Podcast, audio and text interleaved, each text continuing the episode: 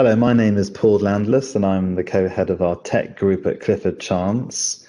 I'm with our team of associates who have been at the Singapore FinTech Festival. All we'll now be covering the second day of the festival, which was, to me, I think, the climax. I thought this was the most popular day because it was just packed with so many topics from DLT, use cases in the capital markets, AI, crypto, um, a whole range of sessions. Brian, uh, Brian Yin, you saw a number of sessions. Um, let's talk first about the AI one that you you attended. Uh, Brian, um, over to you in the states. What did you what did you notice about your session? Thanks, Paul. Yeah, so um, AI almost seemed seemed like one of the themes that was popping up a lot in the conference. Uh, the two sessions I attended actually were, funnily enough, less about possibilities and potential of AI, which is probably something normally you are thinking about, but more about um, limits and regulations, at least on their face value. Um, the first mm-hmm. session itself was actually entitled Limits and Realities of AI. And there's probably a joke somewhere there about um, lawyers and regulation. But um, anyways, uh, that session was, uh, it had key executive executives um, at companies that uh, both were that were focused on creating the AI specific um, technology solutions, as well as companies that were leaders in incorporating AI into their existing business activities, such as um, Temasek and um, BlackRock. And I think actually one of the more interesting things that um, came out of that first session about limits and realities uh, was that we're still sort of still as, as much as artificial intelligence has been in the cultural zeitgeist for some time now, still early in the development. Um, uh, I think Dr. Zeller from Temasek himself was saying that right now there's a lot of hype around it, but uh, and lots of people are using it, but the full potential of AI hasn't really been unlocked yet. And so that was one of the key takeaways from that session, which was there's a lot of space right now for innovation, and we haven't tapped into it yet, which is kind of exciting because it shows that there's um, a lot of room right now uh, in as, as, saturated as it may seem, there's actually still a lot of room here uh, to innovate and develop. Thanks, Brian. No fintech festival is complete without some discussion around central bank digital currencies. Uh, and I want to swing from New York back to Singapore and bring in Allison Tan, who's one of our tech group members on our financial regulatory team. And, and Allison, you, you attended one of the main sessions um, from one of the central bankers. What did you What did you listen to? Who was on your panel? Thanks, Paul. Uh, I, I listened to Augustin Carstens, uh, who's the general manager of the Bank for International Settlements. Uh, and he spoke uh, about uh, central bank digital currencies uh, as well as the challenges related to that.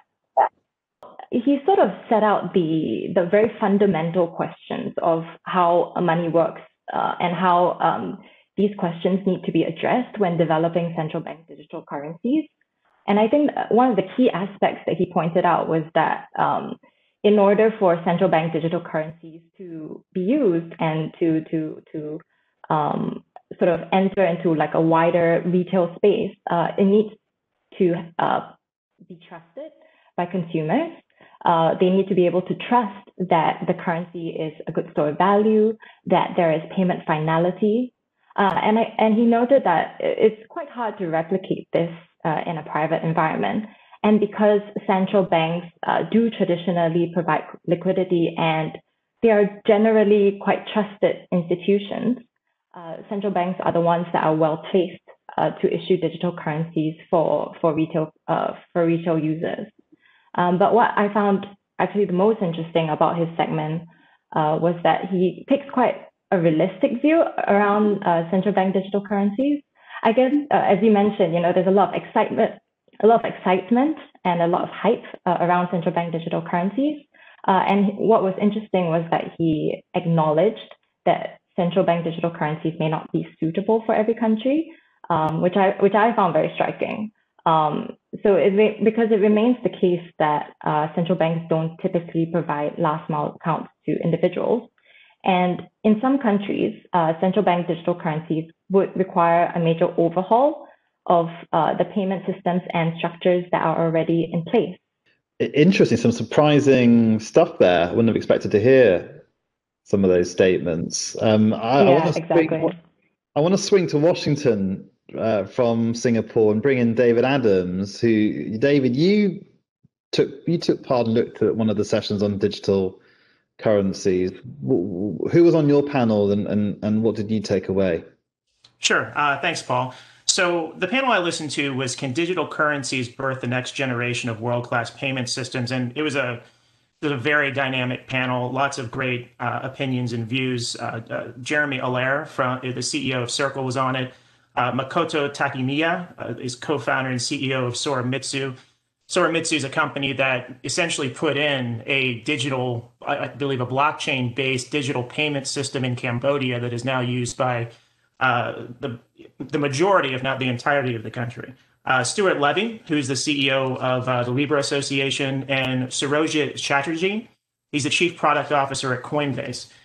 And um, although the panel ostensibly was was focused on payment systems, a lot of the discussion really focused around the potential that each of the panelists saw in digital currency, uh, not necessarily CBDC, but um, both CBDC and uh, private digital currencies. And I think that a couple themes emerged pretty quickly. Uh, first, I think that um, all the panelists generally think that there's there needs to be a pu- kind of a public-private understanding and almost a partnership where innovators are thinking about the regulations that their products um, that their products involve and designing their products in order to work with um, existing uh, some you know m- many of the existing regulations but on the other hand regulators need to be open and need to also be innovative and understanding of the technology and using it in ways that facilitate what the regulators want without necessarily and the information that they want without necessarily cramming um, cramming these new innovative digital digital assets into existing regulatory uh, regimes. I think one of the most interesting points was made by uh, Jeremy Allaire, who's the CEO of Circle. And the point that he made was that the iPhone, when it came, the iPhone in 2008, when it came out with 3G and GPS, uh, many people thought that was a big breakthrough because people could now get turn-by-turn directions uh, in their apps. But there were innovators at Uber, for example, who saw saw the opportunity to create an entirely new market and dynamic, um, and, and, and to create a dynamic shift in the way that people use transportation. Uh, and created right. an, an, entirely new market uh, for people to use, and uh, and, and, you know the, the, the market of share, you know ride sharing services, and now we have all types of food delivery, et cetera, that people have gotten very used to um, in yeah. the current environment. And so that that's where he he sees that same potential in DeFi with some of what's going on there. People using open source uh, software to build um, infra- to build uh, programs that people can not only get loans from, but can also do trading, et cetera, and everyone kind of building on what the programmers before them have done. So I think across the board, there is just a lot of excitement about the space and about its potential in the next few years. Jesse, I want to bring you in. I'm just going to move um, to, to you. Uh, so I'm going to swing from Washington down to New York. And, and Jesse, I just want to get your views on the session with Jane Fraser, who's who's the new chief executive officer for Citigroup. Uh, she was talking about what to expect next year. Anything there on DeFi or crypto assets? What did she bring out in her session? This was a really interesting one, um, and it was you know really fascinating to me to to to you know hear the perspective of someone that's in such a you know eminent kind of uh, position in in you know discussing kind of how how how the world banking world looks to her and and you know how how, the banking law, how the banking world kind of looks from from from where she's sitting, and it's you know Jane made the point that um really you know banks are are, are trying to figure out how to adapt the the I guess the regulated architecture and financial services infrastructure to technology that is born digital. Um, and uh, you know she didn't cite cryptocurrency specifically, but I mean that's you know we can that's clearly an area where you know born it's it's been born digital and you know in in, in her view in terms of you know online ecosystems. Know, the question is, how does a bank get scale um, and retain relevance in in these new, you know, in the new platform economy? Um, and, and and and she noted that the financial services industry is is is, moving towards the embedded finance model, um, which I take to mean, you know, consumers are accessing financial services through other activities, such as, you know, where banking services are embedded in an online app that they use to hail a taxi or order a restaurant, order, you know, restaurant meal from. Um, and so, you know, in, in, in these areas, Jane noted that um, banks banks are less likely to, to, to build the business themselves, and uh, instead, in, in, in many cases, they're, they're, they're looking to acquire. Let me bring in Andrew Foo in Singapore just to go onto payments. And there was a session looking at inclusion and payments in a in a low touch economy. I think that, that the title was for the panel. Andrew, who, was on your panel, and what, what were the main themes? Hi, Paul. Yes, this was a great panel, very uh, diverse group of panelists. Uh, one was Anthony Thomas, the chairman of Momo from Vietnam. Oh, oh yeah. Then yeah. there was Kamal, Kamal yes, and uh, he was joined by Kamal Quadir, uh, CEO of bKash from Bangladesh. And then we had Lucy Liu, not the actress, but uh, co-founder of Airwallex uh, from Australia. And uh, there was a bonus. We were also joined by Ling Hai, uh, who's the co-president of MasterCard Asia. Great. And and what did they say? What are the main sort of messages that they had about you know flying the flag as as fintech businesses? Sure. I think there were two key takeaways. Uh, one was you could see how big some of these local markets are and how much scope for growth um, there is. So, for example, bKash uh, Kamal spoke about Bangladesh having a population half the size of the US, um, and how even though bKash has been around for more than 10 years, you know, installing 250,000 uh, cash conversion points around the country was a big task and has been a huge achievement for them. Um, I think the other theme that came out was the importance of being attuned to the needs of the customer. Uh, so again, bKash, they spoke about how because of the state of uh, Bangladesh, a previously very unbanked population, uh, there was a focus on accounts to start with, getting people to open accounts. Um, and then because Bangladesh has many uh, people working abroad, then remittance was the next layer they sought to build.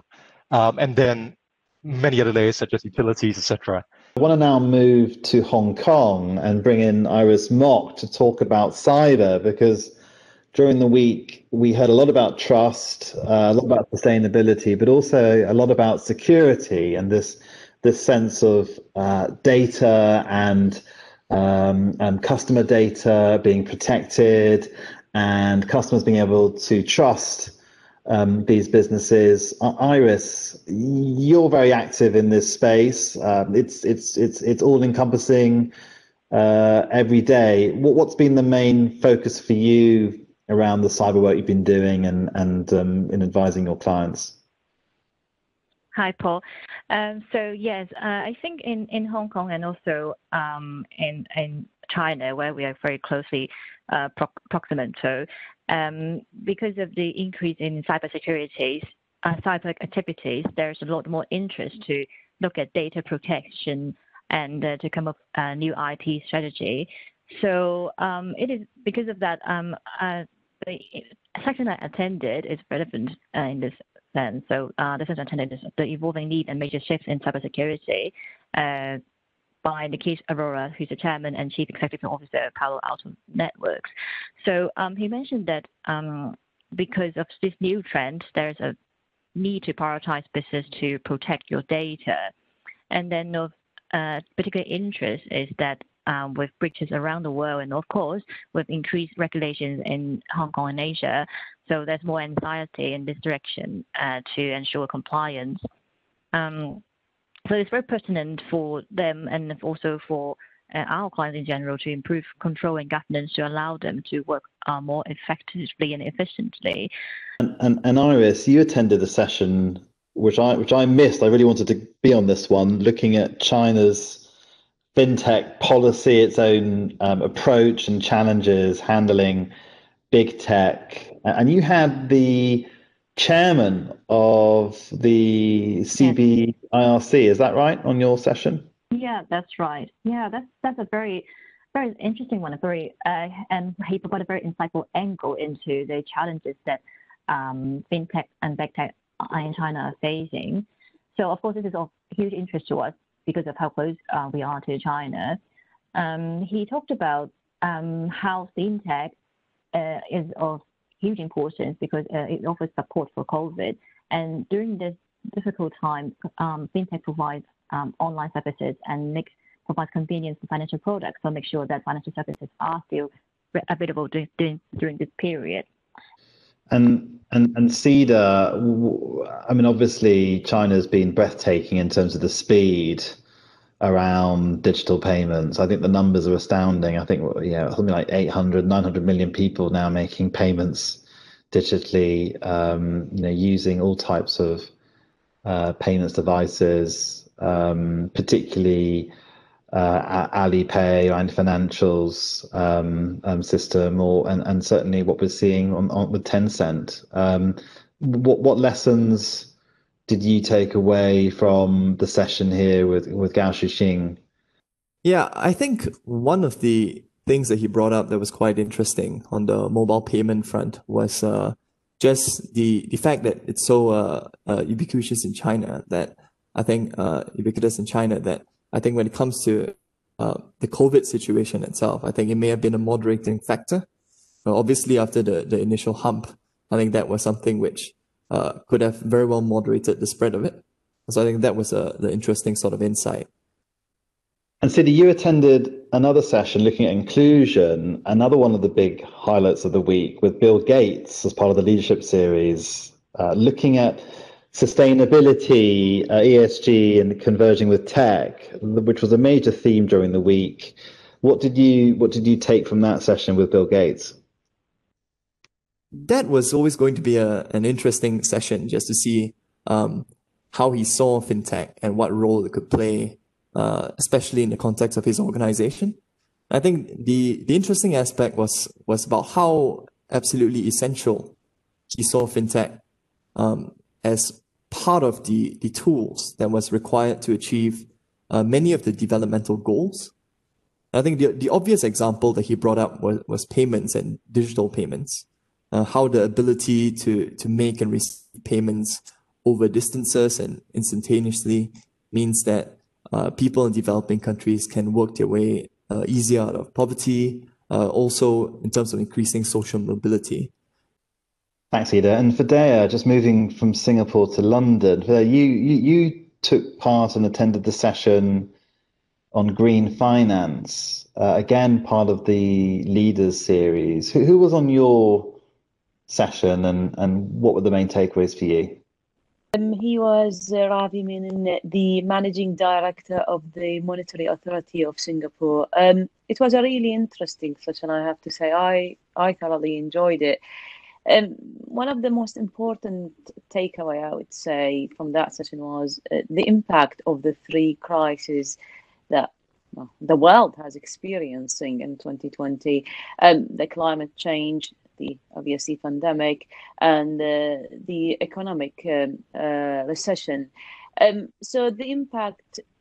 The first thing he mentioned was about the inequality these crises having create have created sorry in our societies so an example of this digitally sorry digitally enabled people have been uh, have been quite uh, able i would say to exercise their lives uh, almost normally they've been able to borrow lend work online make online shopping and if we compare this with people who don't have access to the digital world uh, they've been quite bad, badly affected and at the same time, we've seen the restrictions of movement has affected smaller organizations more than larger ones. But at the same time, and as, as always, there is a, a positive side to any crisis. Um, we've seen uh, 2020 to be the year for uh, uh, pledges for uh, working on climate changes. So the number of uh, governments and business organizations that have pledged to reduce their uh, emission to zero has doubled basically, which is which is a huge achievement, I would say, in less than a year. It is quite a tangible, I would say, outcome of uh, 2020. Okay, well, thank you very much, Fadeia. That was the end of our second podcast. And following up on our next session, we'll be covering the final days of the Singapore FinTech Festival. Thank you. I'm Paul Landless, and you've been listening to the Clifford Chance Talking Tech team uh, at the Singapore FinTech Festival. If you want to hear this podcast or uh, any of our other podcasts, please just go to our Clifford Chance Talking Tech page. This podcast is not legal advice, so please reach out to us uh, for specific advice on any particular question, and we'd be happy to help. Thanks.